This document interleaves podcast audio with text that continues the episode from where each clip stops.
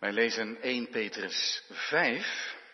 En wij lezen de eerste negen versen, hoewel de prediking zal gaan over de eerste vier of vijf versen, 1 tot en met 5a. Maar wij lezen vers 1 tot en met 9 van 1 Petrus 5. Er staat in mijn vertaling, die ik hier voor me heb boven, de roeping van de ouderlingen, zoiets zal er ook bij u wel boven staan. 1 Petrus 5.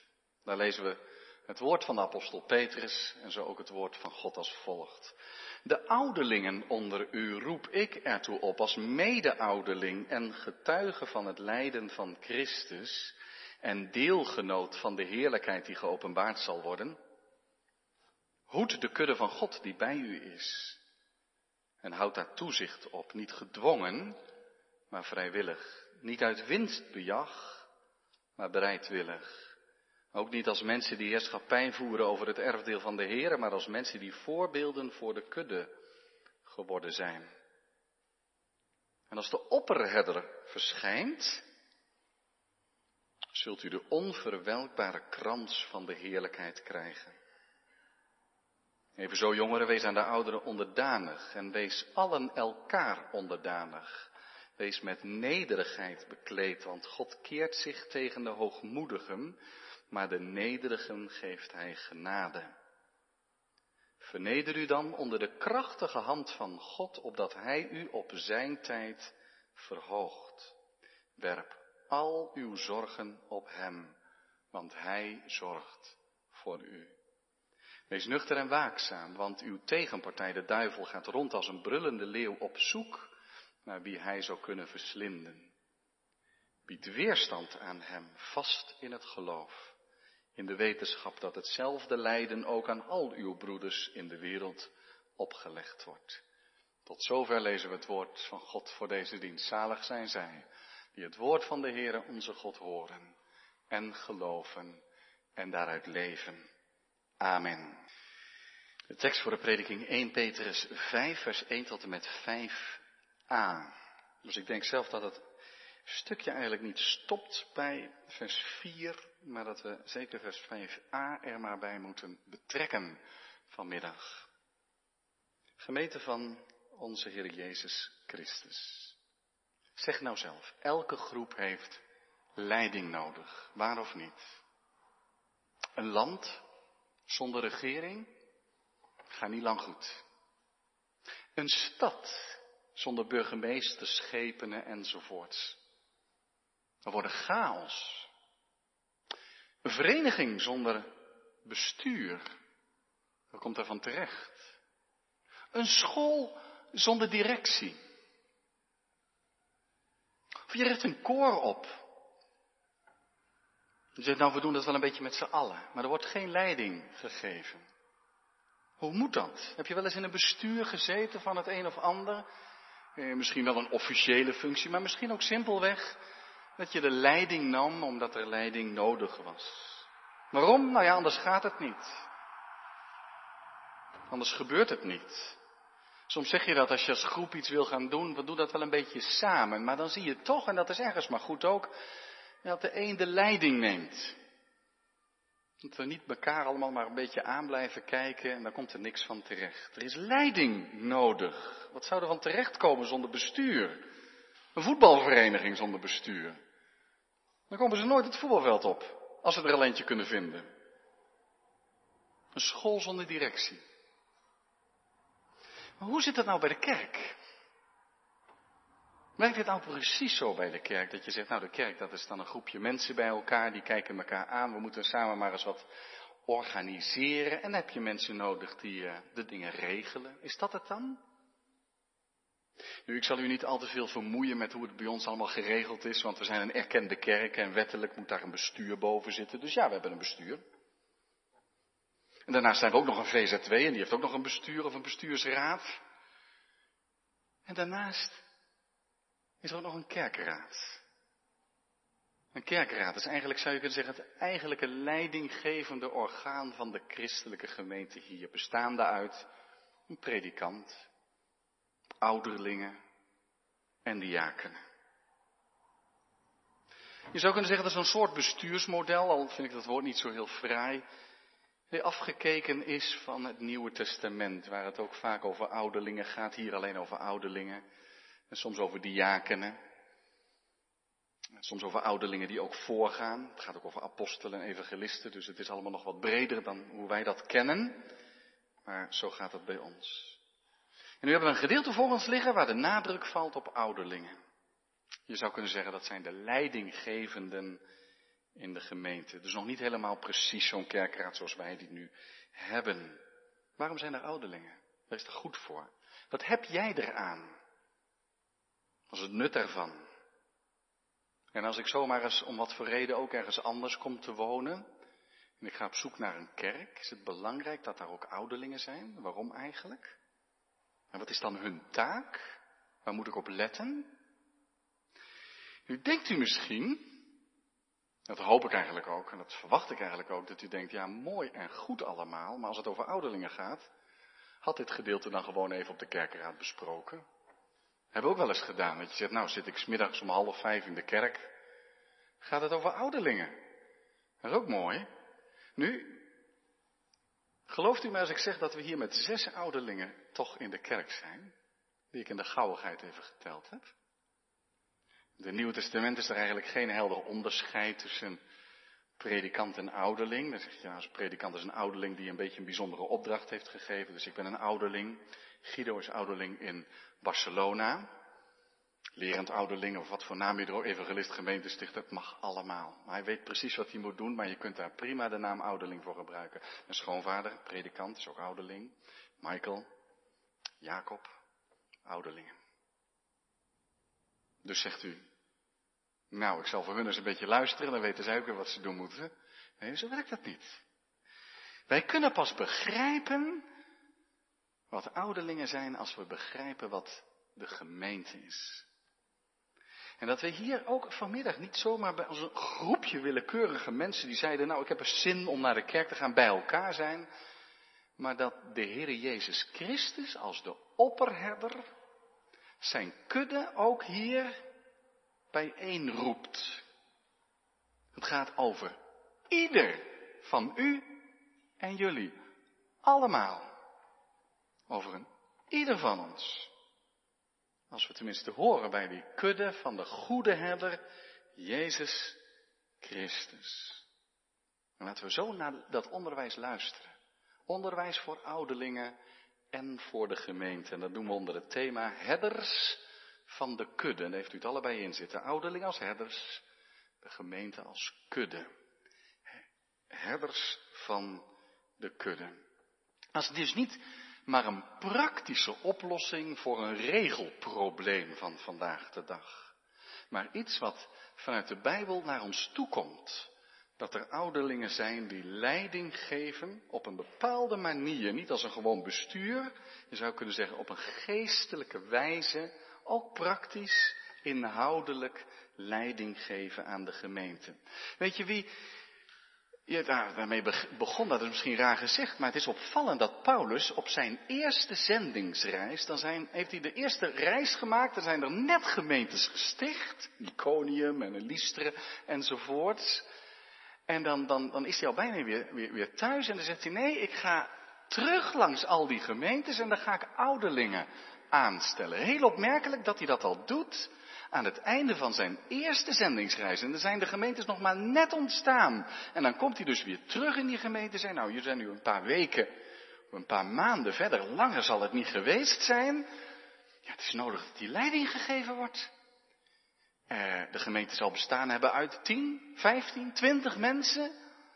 Er is belangrijk dat hier één of twee ouderlingen eerst maar eens aangesteld worden. En wie moesten dat dan zijn? Ja, in dat woord ouderling, daar zit het woordje oud. Dus waarschijnlijk hebben ze toch wel een beetje de mensen op leeftijd even aangekeken van je hebt de meeste levenswijsheid. En vervolgens hebben ze goed gekeken naar de gaven van de Heilige Geest. Is het iemand die ook echt onderwijs kan geven? Ja, dat is nogal wat. Je bent nog maar net tot geloof gekomen. En dan moet je al leiding geven in de gemeente. Maar ja, wat konden ze anders? En zo worden er gemeenteleden gekozen tot ouderlingen. En zij gaan namens Christus leiding geven in de gemeente. Let dus op. Ouderlingen zijn niet helemaal hetzelfde als een bestuur van. Dat zijn de mensen die de boel even regelen. De regelmensen van de gemeente. Zal er vast ook wel bij gehoord hebben. Hè? Stel nou voor dat je met z'n drieën bijvoorbeeld ouderling bent in zo'n kleine gemeente die nog maar net ontstaan is. Ja, dan moet je toch even dingen regelen. Hè? Waar komen we zondag bij elkaar? Wie heeft het grootste huis? Hoe regelen we dat? Zijn we daar welkom? Maar, maar, dat niet alleen, niet alleen praktische dingen. Die gemeente zei op een gegeven moment, ja, hoe moeten we nou verder? De apostel die alles wist, die ons Jezus Christus verkondigd heeft, die hem persoonlijk gekend heeft, die is weg. Hoe, hoe, hoe kunnen we nou bestaan als gemeente? Ja, daar waren die ouderlingen, die hadden het stokje overgenomen, die zeiden, ja, we hebben de schriften. We gaan ze maar lezen zondags. En die zeiden, dan gaan wij maar voor. En die gingen voor in de gebeden en die gingen voor in het leiding geven. Zo, zo, pakken we dat aan. En zo hielden ze de gemeente bij Jezus Christus. Zij waren herders van de kudde geworden. Snap je, snap je wat ik bedoel als ik zeg, het zijn niet maar de regelmensen. Zoals je bij een vereniging wel eens hebt. Neem volleybalvereniging of een voetbalvereniging, die heeft een bestuur en die regelen alles. Dat er een zaal is, dat er of een veld is en dat er kleedkamers zijn en dat er contributie is. En zij regelen alles en jij kan meedoen. Stel eens voor dat het zo zou zijn in de kerk. Dan zeg je nou, er is een kerkraad, die regelt even alles. En ik kom omdat ik en wanneer ik er zin in heb. Ik zeg dat zo, omdat het zo echt niet is, maar het kan wel eens zo gaan in de praktijk. Je zegt, oh fijn, we hebben een kerkraad, die regelt even alle dingen. En ik maak er gebruik van wanneer er uitkomt. Maar volgens dit Bijbelgedeelte gaat het veel dieper dan dat. De vraag is, hoe blijft de kudde bij Jezus Christus? En kijk eens mee in vers 2. Daar wordt daarvoor het woord hoeden gebruikt. Hoeden. Eigenlijk letterlijk staat daar het woord herderen. Zoals een herder herdert, herder is voor de schapen. Dat is het woord hoeden. En het is best begrijpelijk, denkt u niet, dat Petrus dit woord, dit beeld gebruikt. Want toen Petrus zelf de heiland verlogend had, en misschien wel dacht, ja, ik ben totaal onbruikbaar geworden in Gods koninkrijk, toen heeft de Heer Jezus hem er weer bijgehaald. Weet u dat moment? Dat ze daar bij dat kolenvuur aan de rand van de zee van Tiberias zaten en de Heer Jezus drie keer gevraagd had, Simon, zoon van Jonas, heb je mij lief? En driemaal, net zo vaak als Petrus de meester verlogend had, zei hij, ja Heer, u weet alle dingen, u weet dat ik u lief heb. En drie keer zei de Heer Jezus iets over dat hoeden. Wijd mijn schapen. Hoed mijn schapen. Wijd mijn lammeren. Dat is je taak, Petrus. Mijn kudde zal aan jou worden toevertrouwd. Wil je ervoor zorgen als een herder? Het is een beeld dat we al wel kennen. In het Oude Testament denk aan Psalm 23, waar David zegt, de Heer is mijn herder. Hij is de grote herder. En als volk zijn we zijn schapen. Maar die grote herder neemt ook onderherders in dienst. Dat hoofdstuk is iets minder bekend, maar is prachtig om eens door te lezen en ook wel aangrijpend om door te lezen. Ezekiel 34 zegt dat de leiders van het volk herders zijn, maar dat ze geen goede leiding geven, maar dat ze zichzelf wijden. Dat is nogal wat. Als je als herder geroepen bent om de kudde te wijden en te leiden, zijn die herders alleen met zichzelf bezig en ze pakken zo'n schaapje om er een lekkere maaltijd van te hebben. Dan wijd je jezelf.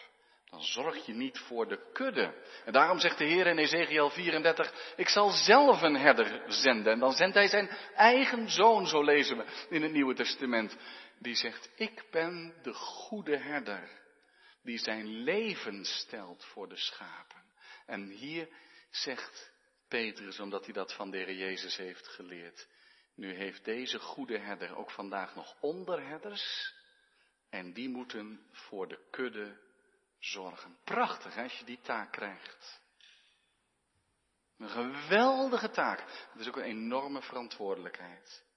Nogmaals, niet maar een bestuur die wat dingen regelt, maar hier gaat het om dat je voor de kudde zorgt, zodat die kudde blijft bij de Heer Jezus Christus. Hoeden, wat is hoeden dan precies? En ik valt daar drie dingen onder, denk ik. Allereerst is het, wat doet een herder? Denk als je een herder in die tijd neemt, die is met drie dingen bezig, globaal gesproken, die trekt met die kudde naar goede weidegrond. Zodat die schapen kunnen weiden en genoeg te eten hebben. Als die herder zegt, we blijven altijd maar op één plek, want ik hou ook niet van lopen, zeg. Ik blijf lekker zitten hoor. Uh, dan gaat het niet goed met de kudde. De kudde heeft voeding nodig. Weidegronden, voeding, dat is het eerste. Maar het kan ook gevaarlijk zijn. Denk aan David die een leeuw en een beer verslagen heeft.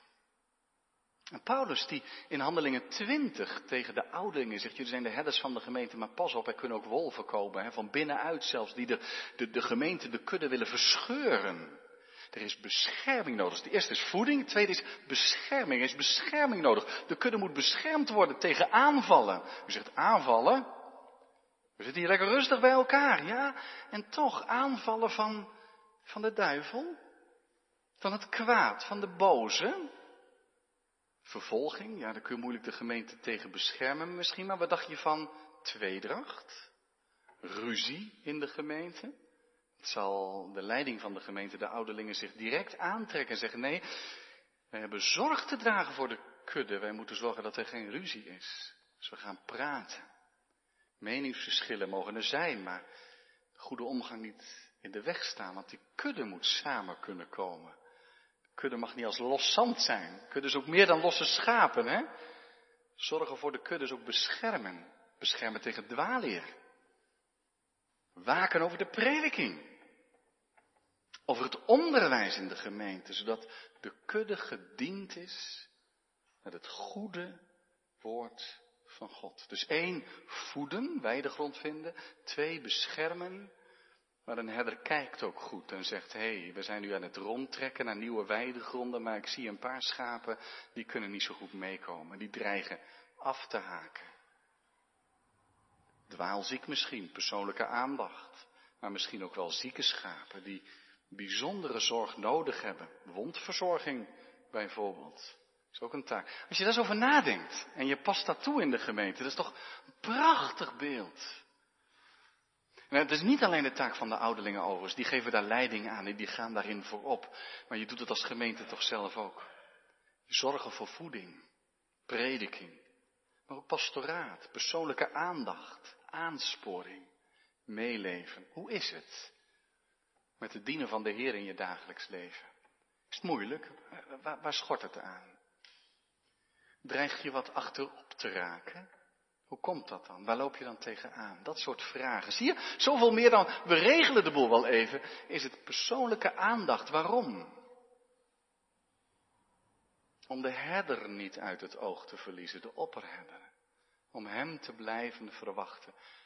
Daar gaat het om. In de gemeente, de kudde van de Heer Jezus Christus. Voeding, bescherming verzorging. Ja, ik heb een boekje. En dat heet Lessen van een herdershond. Die zegt, ja, je kunt spreken over onderherders. Maar die onderherders, die zijn soms net herdershonden. Hè? Lijkt wel een mooi beeld. Die herdershonden die om die kudde heen lopen om het ongedierte op afstand te houden. Maar ook de kudde dicht bij de herder te houden. Eigenlijk ook een prachtig beeld. De opperherder en de kleine herdertjes. Wat doen ze? Toezicht houden staat er ook. Toezicht houden. Hou daar toezicht op. Maar als ik denk aan toezicht, dan denk ik altijd aan zo'n redder. Die ergens bij een strand op een hoge stoel zit. Met een fluitje in zijn hand. Of in het zwembad. En het is heel aardig om zo iemand in de gaten te houden, zeker in het zwembad, want er wordt van alles aan kattenkwaad uitgehaald. Dus die heeft zijn fluitje dichtbij en om de haverklap blaast hij op zijn fluitje. Hé hey, jongens, dat doen we niet. Nee, daar niet springen, daar mag je niet duiken en alles moet. Hè, een redder die de boel in de gaten houdt. Zo niet, dat is geen toezicht houden.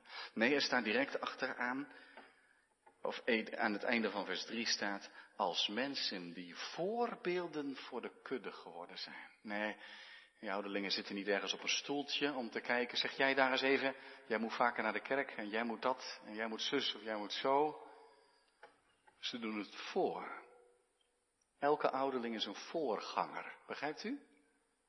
En elke christen mag een voorganger zijn voor de ander, een voorbeeld in trouw, in dienstbaarheid, in het lijken op de Heer Jezus, in zelfverloochening, in ijver, voorbeelden voor de kudde.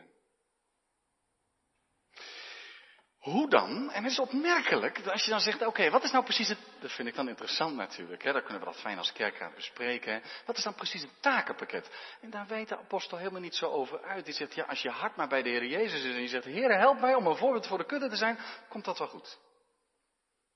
Dan ga ik liever, zegt Petrus, wat dingen zeggen over de houding. Hoe doen ze dat? Want daar kan het makkelijk misgaan. Dat je gewoon gaat besturen zoals in die Romeinse cultuur gebeurde. Ik ben de baas en jij moet luisteren, maar zo gaat het in de gemeente niet. Dat je heerschappij gaat voeren of dat je het met een totaal verkeerde houding doet. Dus ik doe toch mijn dingen, maar niet meer in de gestalte van de Heer Jezus Christus. Daarom gaat hij het over de houding hebben. En drie keer staat er zo'n zinnetje met, nee, niet op deze manier, maar, maar zo. Kijk maar mee. Niet gedwongen, maar vrijwillig. Hoezo gedwongen? Werden ze dan gedwongen om ouderling te zijn? Dat zou toch wat zijn?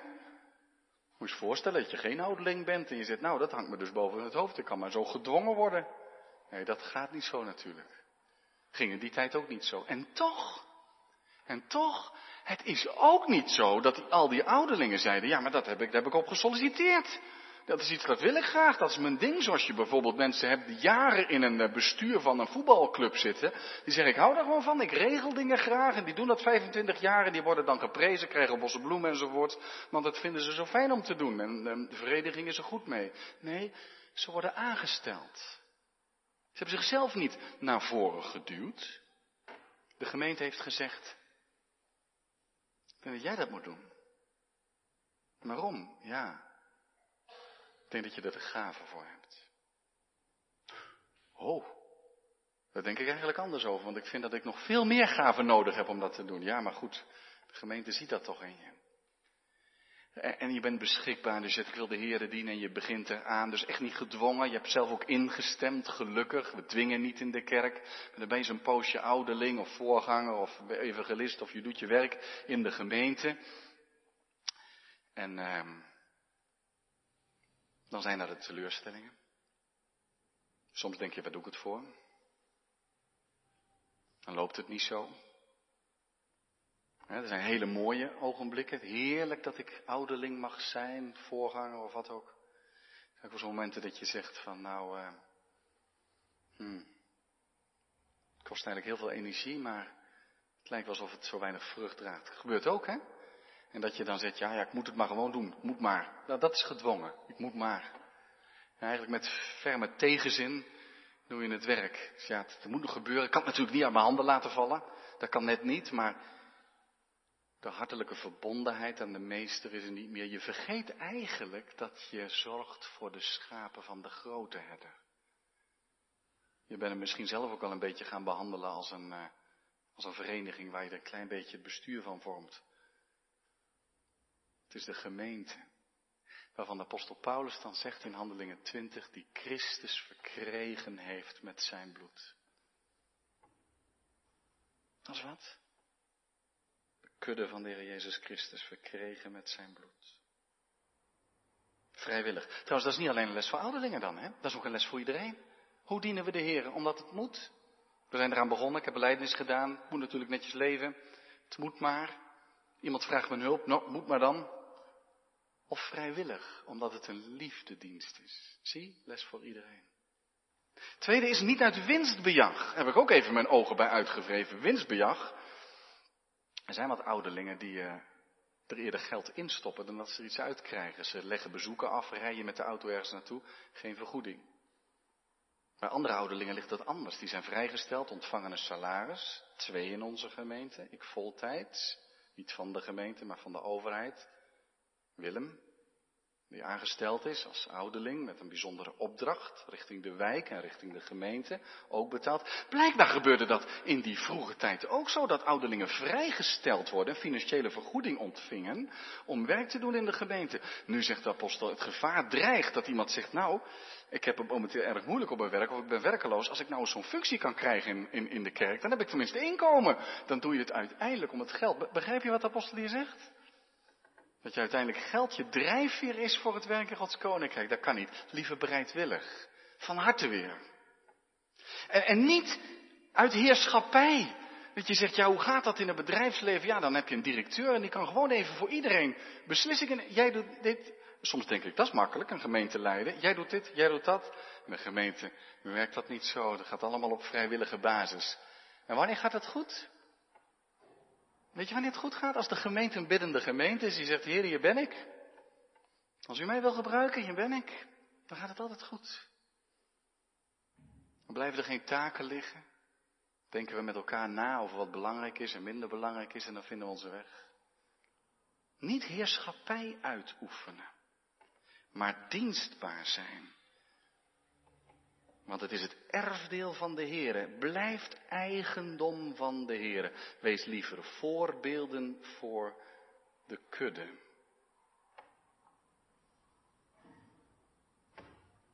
Wat een voorrecht, hè?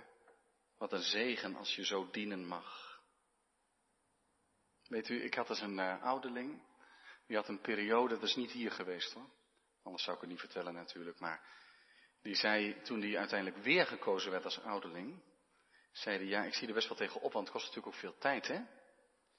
Maar als ik terugkijk naar mijn eerste periode dat ik als ouderling heb gediend, moet ik zeggen, dat heeft mij heel veel gegeven. Ik heb nooit meer me af hoeven vragen, zal ik al naar de kerk gaan, want ik werd verwacht. En als ik mensen ging bezoeken, dan moest ik echt eens een bijbelgedeelte lezen en nadenken over hoe zal ik dat gesprek voeren. Dat heeft mezelf ook heel veel gegeven. Soms denk ik dat ook wel eens. Als je zelf geroepen bent met een bijzondere opdracht, dan geeft dat ook heel veel. Je dient. Soms is het ook wel eens een last en je zegt, Heer, help me, alstublieft. Nu, nog even terug naar het begin. De meeste van u zijn geen ouderling. Is het alleen een aansporing voor ouderlingen? Nee dus, het gaat ook over de kudde. En een kudde, dat is nogal wat. Die schapen komen niet af en toe even de wei in om een sprietje mee te pakken. Begrijpt u wat ik daarmee bedoel? Het is een kudde, de gemeente is ook een kudde en dat zegt wat over de gemeenschap. Je kunt niet zeggen, nou, als schaap heb ik mijn eigen route, goed, bezeer ik me. Kom ik even binnen om me te laten verbinden door de herder en dan ga ik mijn eigen weg weer. Zo werkt een kudde niet. Een kudde heeft een samenhang. Een kudde is ook meer dan een groepje losse schapen die toevallig in hetzelfde weidje lopen. En als die ouderlingen dan voorbeelden voor de kudde worden genoemd, mag ik u eens vragen, wat zegt dat nu voor jou en voor u? Wat zegt dat? Wat doet dat met je?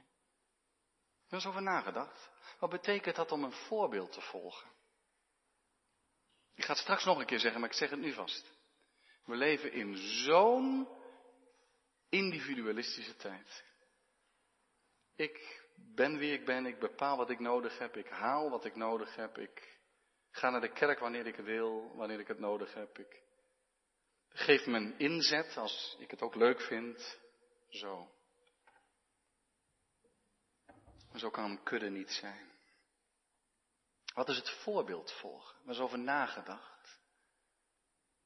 Zegt, zo, zo moet ik ook de Heer dienen. Trouw, toegewijd, in dienstbaarheid. Oh, dat, dat is toch een. Als we dat beter zouden begrijpen, zou tot grote bloei zijn in onze gemeente, denkt u niet? Kunnen we weer groeien. we allemaal nadenken, heren, hoe kan ik mijn plaats innemen tot, tot zegen voor heel die kudde? En de kudde is onderweg.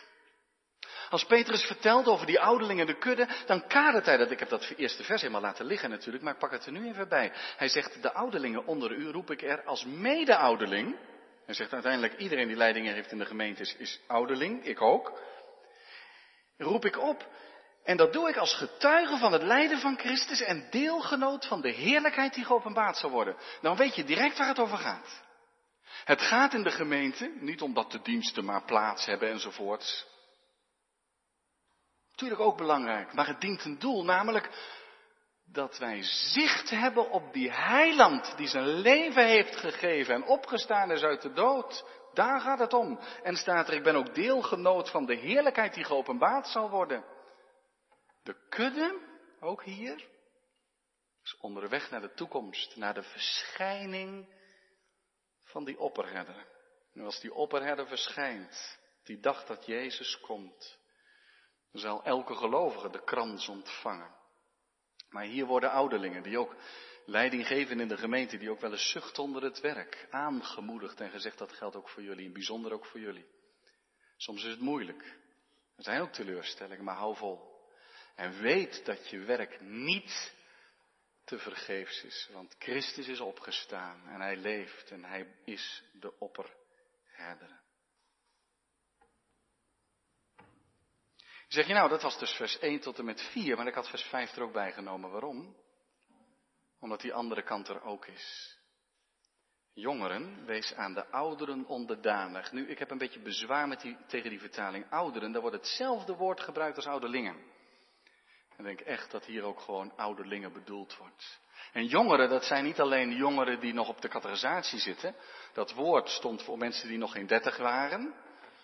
Maar net als het ouderling niet alleen over leeftijd ging. Denk aan Timotheus, die was jong en die was ook ouderling of oudste van de gemeente. En, Paulus zegt tegen Timotheus, laat niemand je minachten om je jeugdige leeftijd. Als jong iemand al thuis is in de schriften, dan kan die al heel jong ook dienstbaar zijn als leidinggevende dienaar in de gemeente, als ouderling. Maar net zo min als die term ouderling alleen maar over oude mensen gaat, gaat die term jongeren alleen maar over jonge mensen. Je zou kunnen zeggen de rest van de gemeente. De ouderlingen, en nu worden de mensen aangesproken die aan hun zorg zijn toevertrouwd. Wees aan de ouderlingen onderdanig. Laat je aansporen, laat je leiden. Als je bezoek krijgt aan een ouderling of een telefoontje, dat je, dat is natuurlijk heel fijn, een beetje meeleven, maar bekijk het eens zo. Zou de opperherder door deze broeder iets tegen mij willen zeggen? Een woord van bemoediging, een woord van vermaning, van troost, van aansporing. Dat we niet te gauw zeggen in deze, daar kom ik op terug, hè, individualistische tijd. Waar bemoeit hij zich mee? Hoe vaak hoor je dat niet? Waar bemoeit hij zich mee? Nou, we bemoeien ons niet zo graag met u en met elkaar. Maar soms wordt er een vraag gesteld. Zeg, broeder, zuster, hoe staat dat nou in je leven? En dat we dan eens bedenken dat er een opperherder is die door die kleine onderherdertjes zijn gemeente dicht bij hem wil houden. Oh, deze tijd is moeilijk. Deze tijd wil zeggen dat we zeggen, ja, ik, ik kom naar de gemeente als het me uitkomt. Ik heb iets met de gemeente of ik heb niet iets met de gemeente. Je hoort bij een kudde. De kudde van de herder. En je hoort bij de onderherders, de ouderlingen van de gemeente. Zoek je een gemeente? Denk daar goed over na. Heeft die ouderlingen? Wat doen die dan? Hoe geven ze leiding? Heerschappij? Zijn het baasjes? Of zie je aan degene die leiding geven iets van de Heer Jezus Christus terug? Daar gaat het om. Dienstbaarheid, zodat het woord van God centraal staat. De kudde gevoed wordt en beschermd en groeit. En er een gezonde gemeente is die als een licht kan schijnen in de wereld. Zo wordt de opperherder verheerlijkt. Onze Heer Jezus Christus. Amen.